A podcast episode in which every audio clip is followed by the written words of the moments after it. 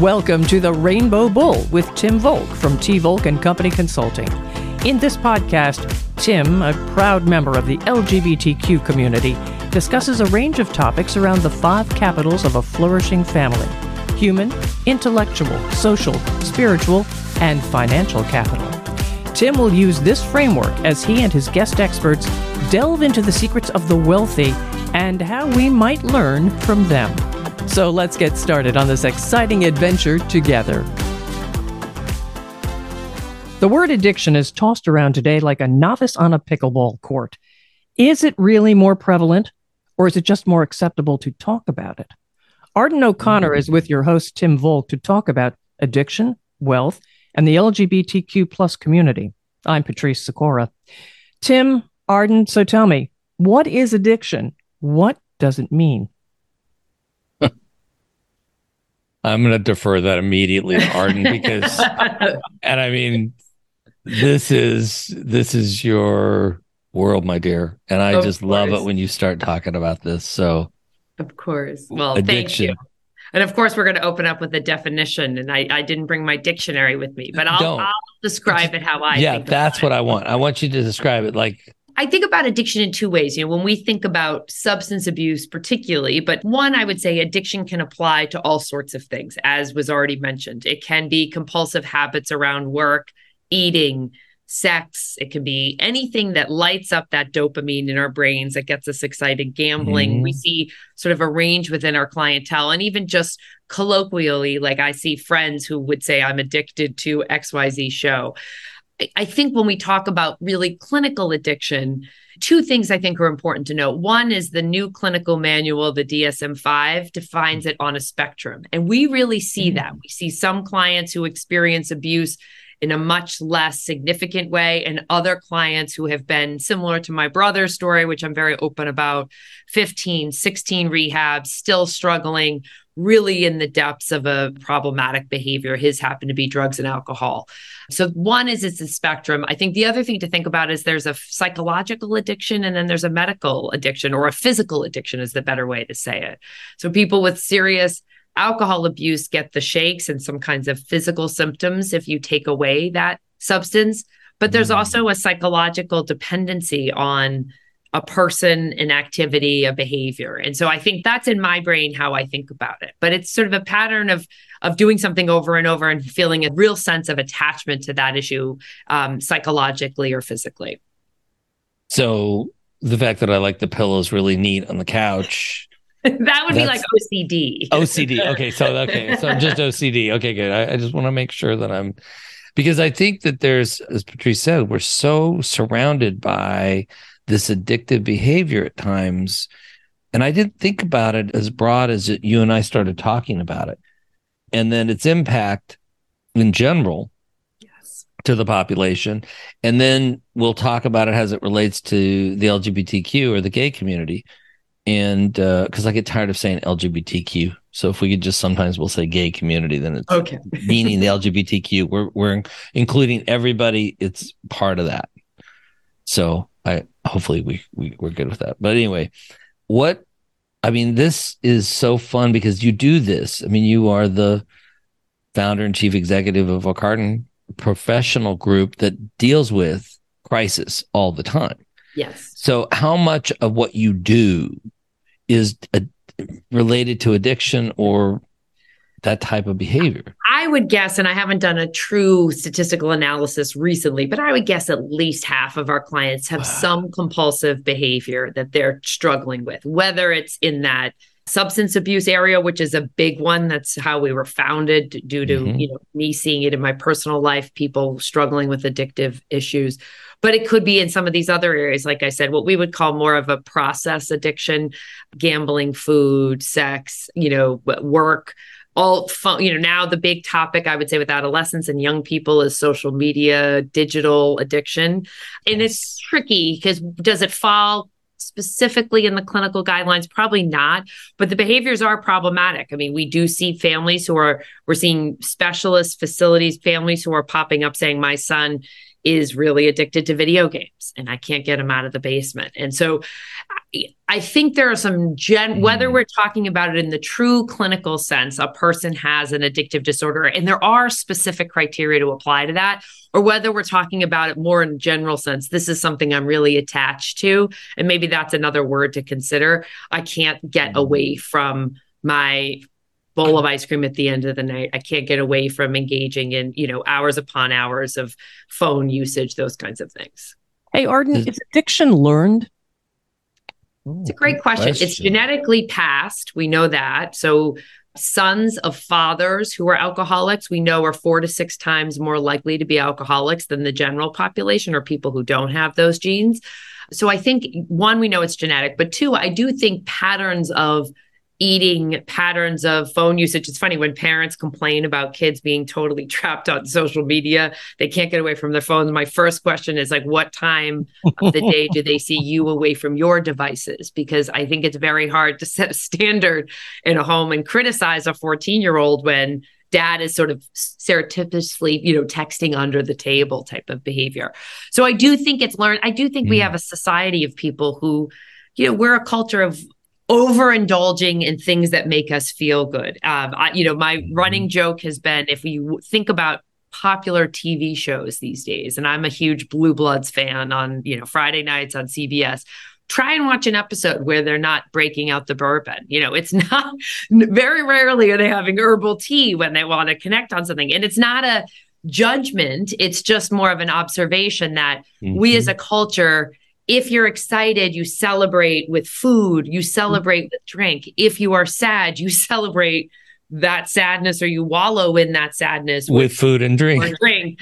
And those are two main issues. But there's all, you know, folks who are very anxious decide that they're going to over exercise to relieve their anxiety. They don't do what's in the guidelines. They go for 2 hours, 6 hours, 7 hours, you know, it's it's just I think it's the nature of the US and that, you know, it, nothing can be too much. I think we and we live in a culture where I think we overindulge and then we try frankly and find a pill that will solve the problem. So it's um I think when you say can it be learned? Yes, I don't think kids are born out of the womb on their phones. They obviously picked up that behavior from somewhere That's and it's right. not just home, it's school, it's peers, it's what's, you know, it's the content that our creators are putting out there that's really um seductive to kids. True, true it's quite encompassing.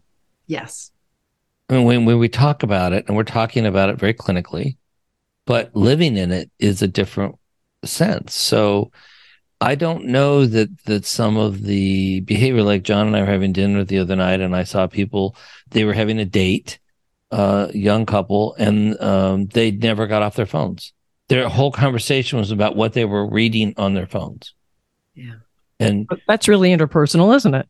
And I thought, because we get asked the question a lot, well, how did you guys meet? You know, what app were you on? I'm like, there were no apps. We didn't have cell phones. It's like, you know, we had cell phones, but they were bricks. And, uh, you know, we talk. Yeah. And they're like, well, so how do you get to know each other? How did you make this last? And I'm like, I have no idea.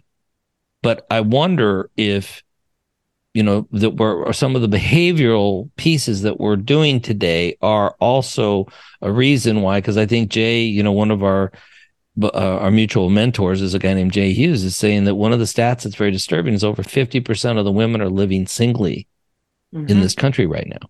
And so i'm wondering about some of the behaviors we have if that's driving some of it. You know like this it's just bizarre we think about it I think you're absolutely right. I mean, I think, um, well, I can say two things. As one of those 50% of women who's living singly, I will often be at restaurants and smirk to myself if I'm enjoying my dinner with my book and I look at the next table and I say, so my choice is a lovely novel and my, you know, piece of salmon or I can be on my phone with a part, which I mean, is that better or is that worse? Not speaking right. and being silently in the company of others. But more seriously, you know, this is a huge topic among amongst parents who say, my child is connecting through social media to this whole community of people who attend her high school, but she knows nobody. She feels alone. And we know Mm-hmm. Uh, we know that suicide rates for 14 to 17 year olds are higher than they've ever been. We know that the gay community or the LGBTQ plus community, which is a mouthful, um, is experiencing higher rates of self harm, homelessness, drug addiction, all these things. So I think as a culture, we have to sort of look at our, you know, why do we engage in these compulsive behaviors? And some of it's because it's easy. You know, your phone is now on your mm. watch, it fits in yep. your pocket. There's no reason not to be connected. And there is this, you know, in business school, they used to call it FOMO. There's this fear that we always have that what is in front of me isn't enough. So now I better find, you know, there might be something better happening on Instagram or Facebook. And I think you know, one thing I have had to train myself to do is, and it does not come easily for me, is to do meditation, to think about being in nature, mm-hmm. to put my phone, right. which is now my listening device, you know, even if I'm going to listen to a book on tape, really listen to a book on tape and put it in airplane mode. Don't listen to a book on tape and talk to your friend and, you know, be scrolling right. Instagram all at the same time because you're going to do none of those things in a way that's going to bring you the peace that you're looking for. I think we'll come back to the meditation piece because I think that's a great way for us to help provide Absolutely. some guidance. But um, I know I want to touch on two things. One is, you know, I, I want to directly ask you, why did you get involved in this work? Why why did you start doing this? Because this is not an easy path. No. Nor is it something that I think a lot of people say, gosh, I think I'll be a crisis. I think I'll become a crisis center for people. Especially as an MBA. I don't even yeah. have a legal degree. Um, actually, one of my first meetings, I this gentleman ran a big chain of behavioral health programs. I told him my idea and he said, lots of easier ways to, to, make, make money or to have a career than what you're describing. So I got into this from a personal story. Um, I think a lot of us who work in behavioral health and mental health, addiction, eating disorders, all these topics, I think a lot of us come from either personal experience ourselves or with family members. And I came from one with a family member. I had a brother who was severely addicted first to alcohol, later to opiates, and he ultimately died of a fentanyl induced overdose in 2018. Um, and actually, we've produced a film called Affluence and Addiction that speaks very much to some of the same themes we're talking about today. But I became passionate, you know, he was still alive when I ran my company or when I started the company. I became really interested in how do families like ours who have financial resources to give somebody opportunities to get good care. But how do we how do you navigate the system? How do you get better outcomes than what we were seeing, which is he goes into third for 30 days, he comes out, he relapses within 3 days, and we're starting that whole cycle just over and over and over again. So, overall that was that was the impetus to get involved and and two things were important to me. One was to see where are the outcomes better and we know that they're with physician and doctor programs. So if you're a doctor or um, a pilot excuse me physician or pilots and you get in trouble for an addictive disorder you're sent to a licensing board and they basically monitor your recovery. They have certain requirements. Your case is managed for years and the outcome and the, your license to practice medicine or to fly is used as leverage. And we know the outcomes with those boards are some of the highest in the industry well over 70 80% Wow. It, it, so those are great. And and to some extent for the average person you don't necessarily always have clean cut leverage, but the long-term nature of how this is treated, it's treated as a disease. People are seeing a therapist, they're monitored for drug or alcohol abuse over the long term. That contributes to it too. So that's part of what we've integrated. The second piece is looking at the family as part of the client. And when people ask me, it's truly the family system. And I define that loosely. It could be financial advisors, it could be friends, it could be genetic and biological family. But a lot of times, what we see is the person with the addictive disorder is treated. They're going into a facility. They don't sign a release of information. The family is left. And this happened to my family multiple times, sort of on the wayside. They're paying for the services, but, and then it's like, okay, Chris is getting out tomorrow. And, you know, my parents are like, well, where's he going to live? Because he isn't coming back here. you know, I don't know what, what's the plan here. And so I really felt like, and by the way, you know, my father being a classic example of an enabler, even though he was in recovery, even though he understood addiction to his soul, because it was something he struggled with on the alcohol side, you know, he still, this was his son. He was into protective behavior. So if my brother called frantically for money, my dad needed someone to talk him off a ledge. And that's really what our company is set up to address. Wow. The learning curve it's Yes. it's it's like a, a the learning curve is like you're walking into a wall and we've had a similar situation in our family where you know we've had a member of the family who's we we you know helped uh, and and they're adults. They're legally adults so you can't really commit them unless they agree to go. That was the other challenge i think. And and that this my observation is that there's just no prep for the family. Um that the family's kind of like okay now what do we Yeah. do you go back to where we, we were did you and and then the behavior hasn't really changed that's what Exactly. and I've had friends of mine. I've introduced you one of them who you get to know, Wesley. and She she talked about spending hundreds of thousands of dollars with her son, going in and out of rehab, and it didn't work. She said these thirty day rehabs do not work. This is, in her opinion, it's just not a way to solve for it. So Is the 30 day the norm, Arden? Yes. So I can speak, and it's interesting. I'm looking forward to connecting with Wesley. My parents were actually quoted in the Barron's financial article about how much they spent and what their investment, you know, and it was actually the article was positioned as is addiction a threat to retirement. So my parents spent half a million dollars out of pocket on my brother's care. And it's not to say that 30 day programs have no place in the continuum. I firmly believe they're going to be things we rely on. It's Okay. just in and of itself as of what people want, including my own parents. They want to think someone's going to go away for 30 days, they come back and they're normal again. And there's, you know, the, the addictive behaviors are forgotten. And even the individual who's experiencing the addiction oftentimes thinks, uh, they call it the pink cloud of recovery. They're just starting to feel better. I'm never going to drink again. They feel really good. And then they get home and their wife is angry about at them again because the trash wasn't taken out and their child is screaming and this happens. They lose their job and some trigger comes up. And unless they have a very tight recovery program, which some people get into right away, but many do not, the temptations are just too overwhelming. And the one thing I'd like to point out about the 30 days 30 days was an insurance. Uh, it, I it-. It came as out as a byproduct. People used to be institutionalized for you know months and months and months. It was costing insurance providers lots and lots of money. So they eventually established 30 days as the standard of care. There is no scientific basis for 30 days.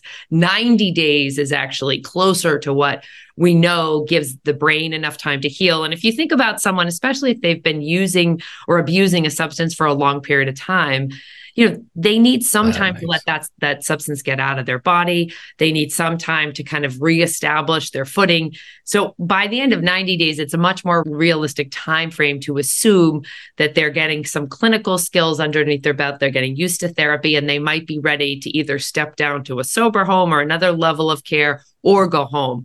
But 30 days, there's no, we hear parents all the time, it needs to be 30 days, has to be, and you know, it- it's, it's really, it was just something that the insurance companies dreamt up in their Right. infinite wisdom.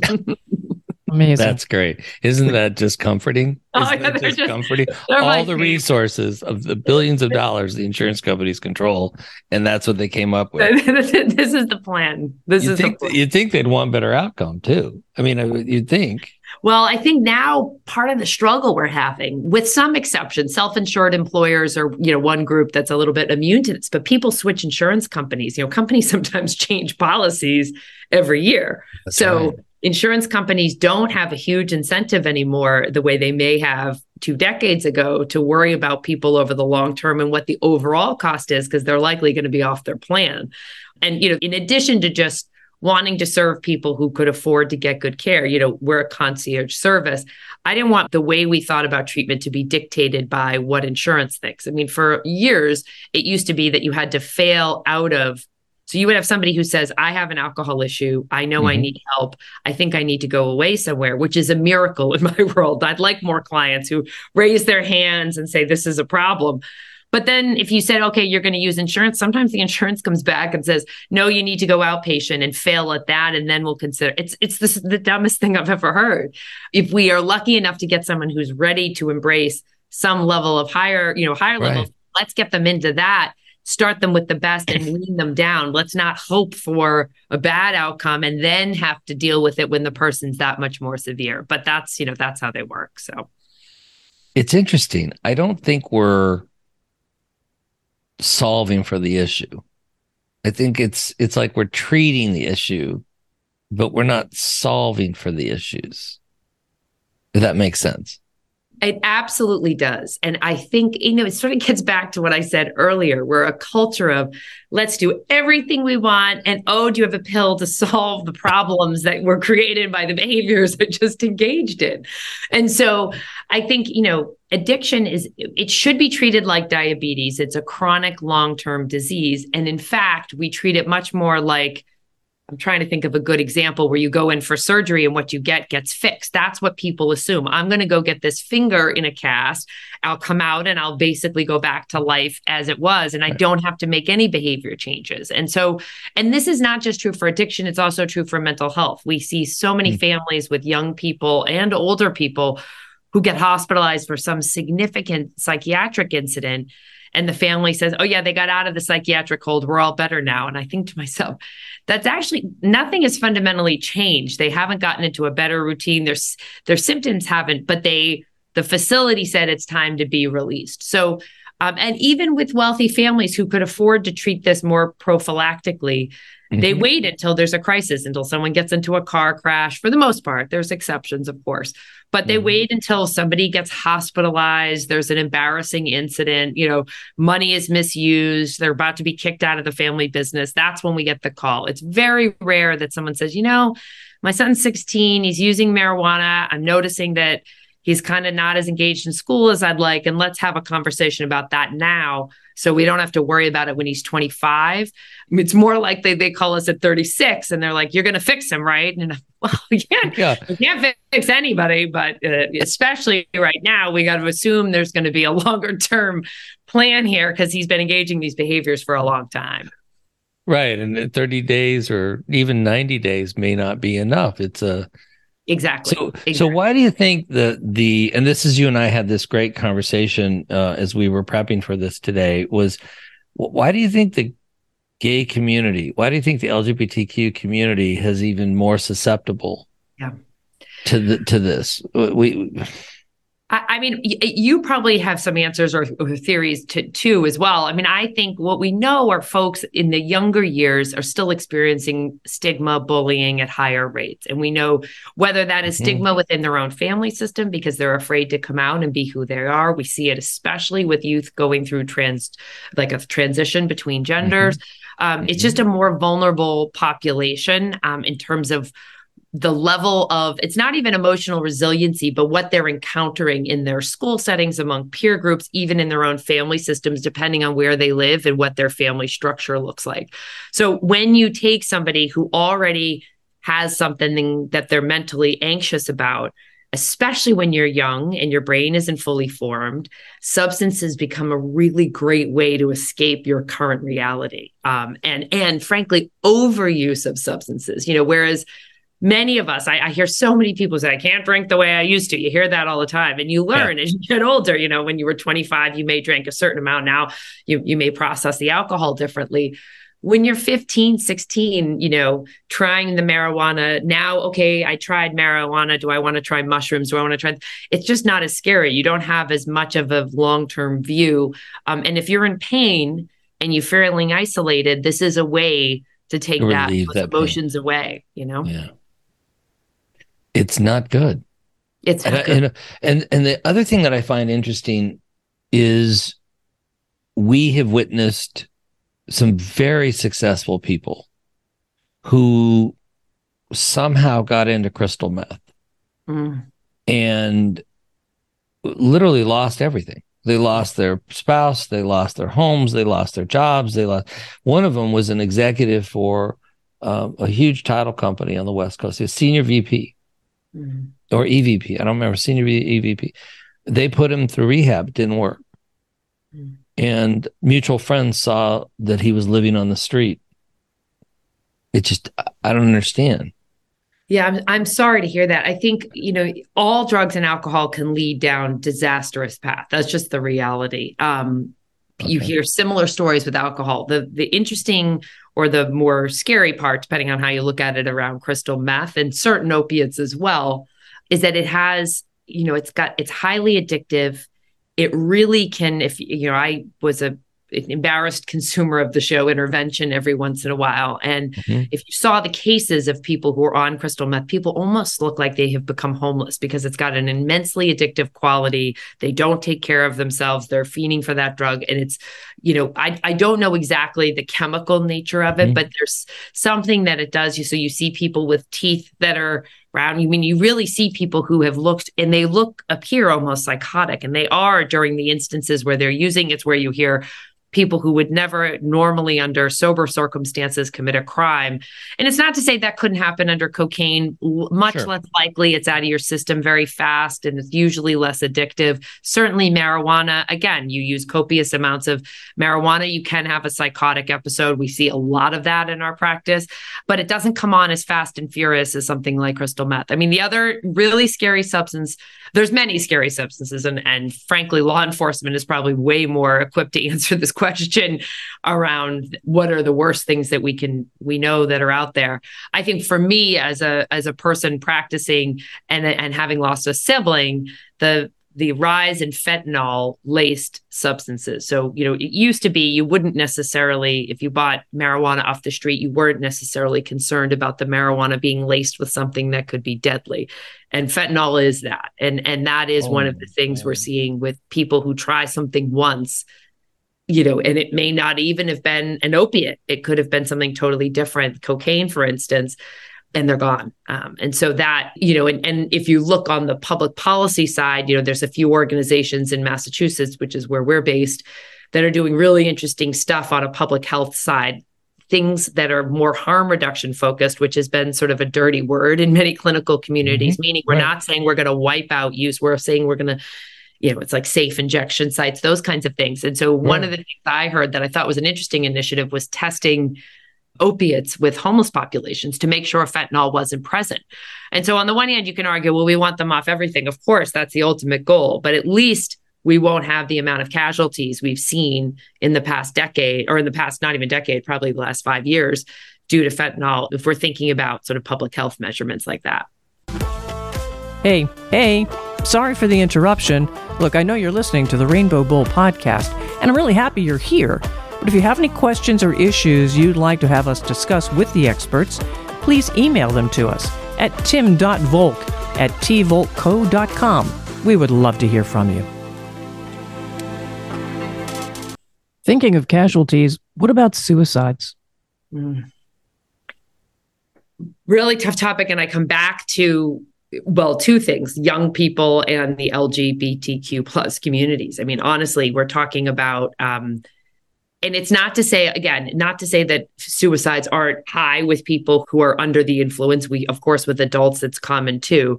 But i think the alarming thing we're seeing is young people who have a particularly bad encounter at school. Something happens you know in social media. They get really frustrated and they access a gun or some other kind of um, method to kill themselves and um, and already again it's coming back to what I said earlier higher rates of suicide attempts, but that is st- stemming from higher rates of anxiety and depression in our youth. And COVID certainly made that problem. It was already a problem in our country. Mm-hmm. COVID made it even worse. So when you put substances in the mix, again, and you talk about low impulse control for many people, it's not a good combination. Um, and you know, we've done all sorts of talks with different types of clients and different types of groups that we work with around, you know, how do you no- notice signs and symptoms of suicide? When is somebody really in need of a certain type of intervention? How do you think about, you know, creating safe spaces, all those kinds of things? Because it is a, it, truthfully, it's a, a huge issue in our country.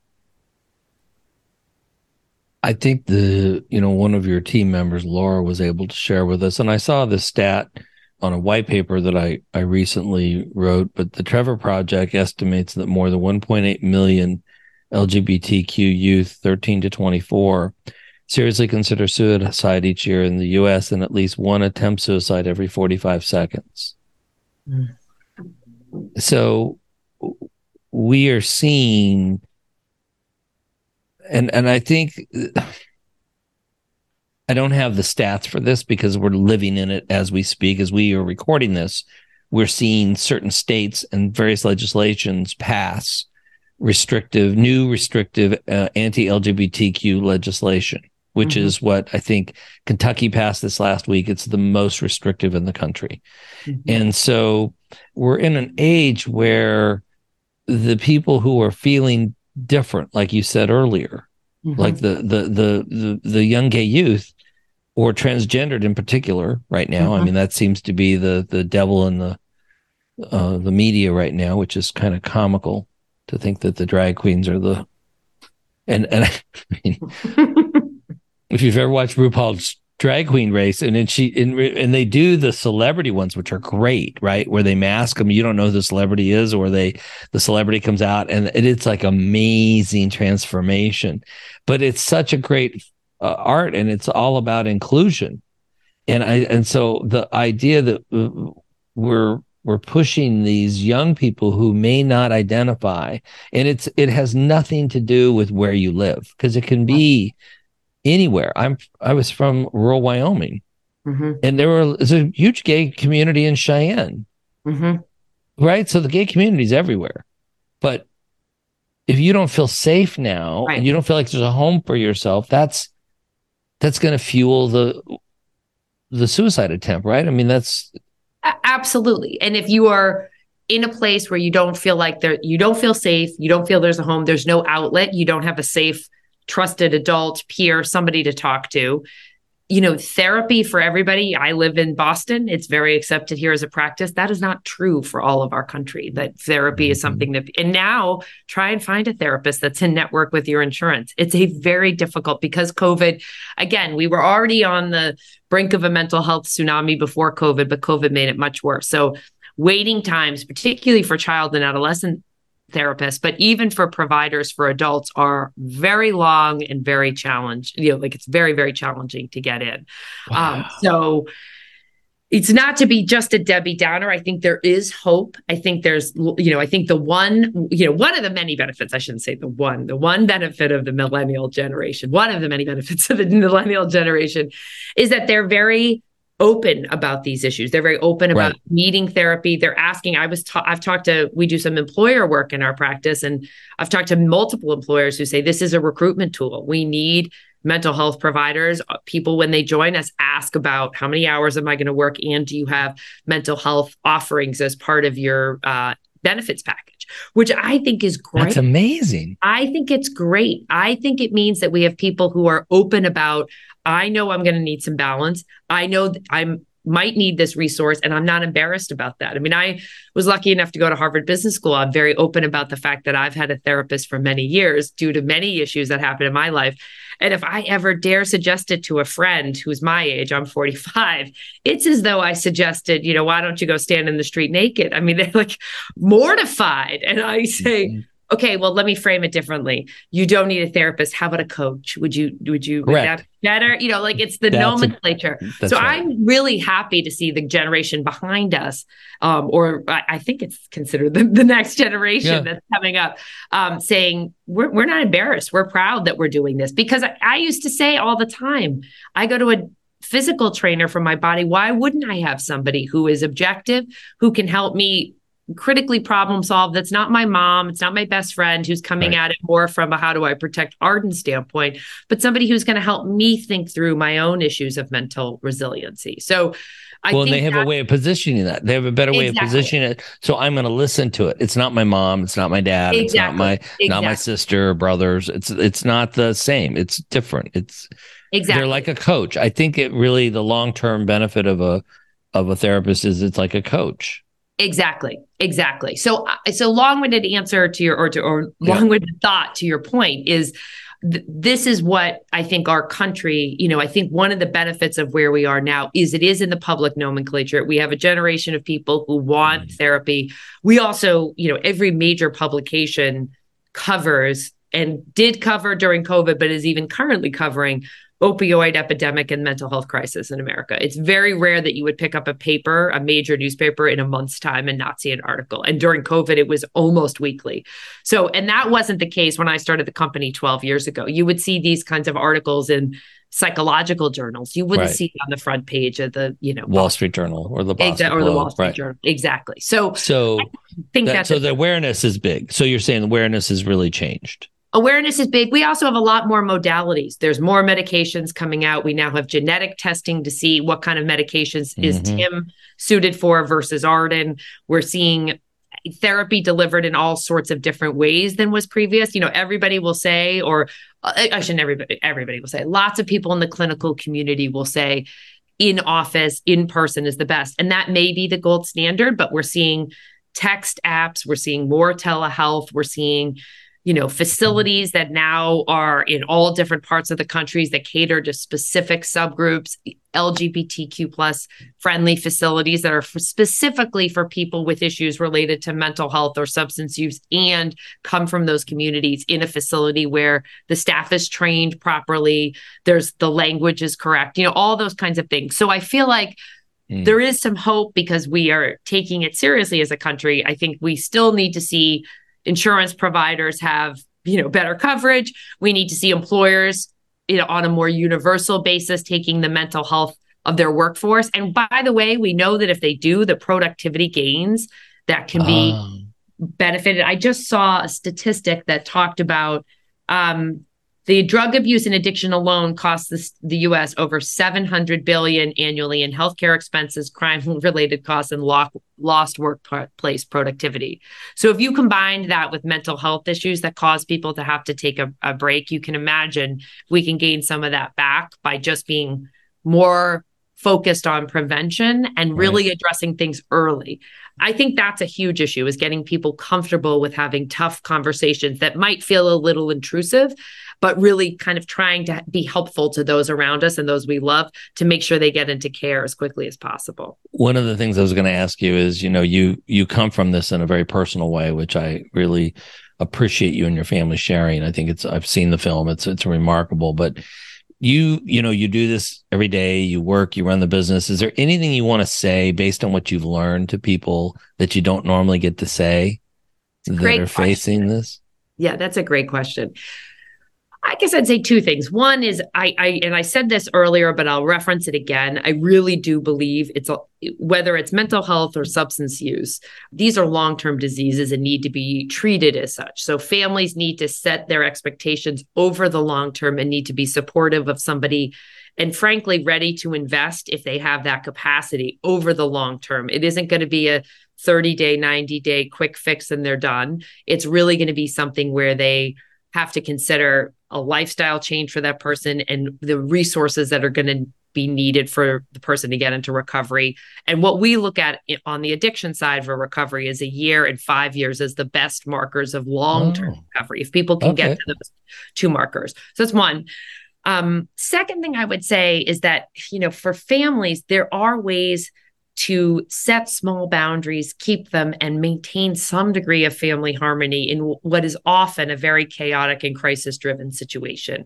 I think families live in extremes. Either we just let it just kind of live, be the way it is, no one says anything, and we walk on eggshells, mm-hmm. or we're going to take everything away, we're going to throw them out, you know, and some of that is messaging um, that families hear or interpret from self-help groups and i'm a big proponent of aa and al-anon. I think sometimes families don't necessarily realize that there's a big gray middle between you know taking everything away and just letting it just be as it is. Um, and you know the second piece i'd say on the family side somebody's life isn't worse because they have this disorder. We get a lot of families who are like, well, can they drink someday? You know, will they be able to just have a glass of wine? And it's more of a like they're so concerned about the loss of this. You know, this life is going to be so much worse for this person. Or if we bring this up at the family event, everyone is going to think he's not equipped to work in the family business. And I'm not suggesting people need to wear t shirts, I'm in recovery. Although, if you want to, I think that's great. But I do think there's a far cry again between we're going to just pretend nobody knows that this is going on when in fact most of the time people do know versus you know we're going to embrace this as a family and say we're really proud that our brother son father is getting help for something we know he needs. Um so I those love are, it. Yeah. I love it. I think it's you're and then for the general population, the last thing I'll add is yeah.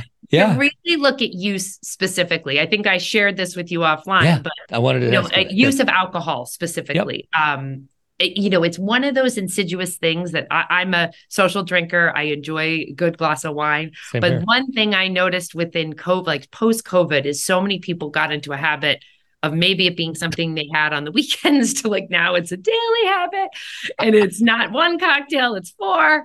Um, and I'm laughing because I don't always think it means you're alcohol. It doesn't, you know, we don't have to call the police every time it happens. And I'm certainly not trying to be the alcohol police, but I do think for just general health and well being, talking to your physician, really drinking within norms of what is recommended, which is now down to one to two drinks a day, really one for women and two for men, um, Mhm. which sounds like a lot, but it's it's not if you are somebody who drinks socially and and, and if you drink cocktails made at a restaurant, you're probably drinking three drinks in your one drink. You know, these are Mhm. so it's just something to consider as we're as we all want to live healthy lives.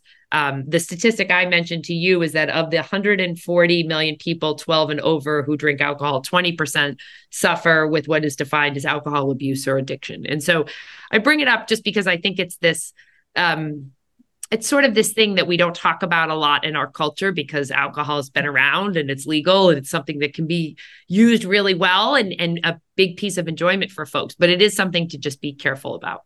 Tell a quick story about your dad and the ice cream. yes.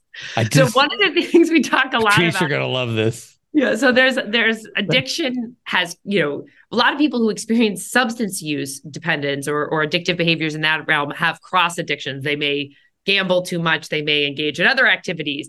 Um, and so my father identified sugar dependence as a huge issue for him. And he's, you know, almost 40 years in recovery, 30 something years in recovery Sugar? uh, from alcohol. My dad is, and so he he said uh, he has recently given up sugar completely. And I asked him what the impetus was, and he talked about the incident that I described to you, where my parents and I live not in the same apartment, thank God, but we live in the same building, one floor down from each other. We see each other all the time. We get along very well. But I left for a business trip, and you know I buy a pint of Brigham or a quart of Brigham's ice cream, which is an old school brand here in Boston. I love it. It's really but it can good. stay in the freezer for six months. I'll have my the day I have it, and then I'll forget about it. And my dad knew I had ice cream down there, so he went, had some ice cream, went upstairs, and then he went back down. I got home from my business trip. I'm like, "Where's my ice cream?" And he's like, "I threw it away. I knew it was downstairs, and I can't, I can't live upstairs knowing Oh, it's in your Yes. your freezer." Um, and I, you know, I say, hey, I mean, so he has now he is free from sugar for two or three years. But he just turned 80 Wow. two weeks ago, and I made a sugar Fantastic. free. Uh, it's like a natural, just using apple juice concentrate uh carrot cake and it tasted like a carrot cake made with apple juice concentrate it's not the same it's not the same it's good but it's not the same um but it Um, is you know it is it is a huge issue i think for people who give up alcohol the replacement is often comes from sweets and right. It's natural, right? Chocolate. um, how do people get a hold of you? Uh, we have a website, o'connorpg.com. People love to call my cell phone, which is fine, 617 290 9818. It's out in the public domain for better or worse. Um, and then I have an email address, which is aoconnor at o'connorpg.com. Or they could just call you and you can patch me in. Um, but yes, Happy to do that for too. anybody. Love it. Happy to do that too. You And have Tim, been what- Uh, Tim, before you go, what is that number? How can Oh, they reach you? 617. Yeah, d- my cell is 617 290 9818. Right, but Tim, how about you? Oh, mine is 312 636 5855. Or you can go to my website at tvolkco.com or uh, email me at tim.volk at me.com. And then I think uh, we could talk forever. You are amazing. Thank you, Arden. So much to talk about. And uh, all of the resources we've listed will be part of the podcast and will be kept as part of the podcast notes for people to see. Uh, there's a great, great amount of stuff. So thank you. Thank you so much. and follow Trees. the podcast, share with others. Feel free to contact Tim and Arden. As I wrap up, there was one comment you really made that I loved silently in the company of others. Thanks for being with us. Thank you for listening to the Rainbow Bull podcast. Visit our website at www.tvolkco.com or give us a call at 312 636 5855. And don't forget to click the follow button to be notified when new episodes become available. The information covered and posted represents the views and opinions of the guest and does not necessarily represent the views or opinions of T. Volk and Company Consulting. The content has been made available for informational and educational purposes only. The content is not intended to be a substitute for professional investing advice. Always seek the advice of your financial advisor or other qualified financial service provider with any questions you may have regarding your investment planning.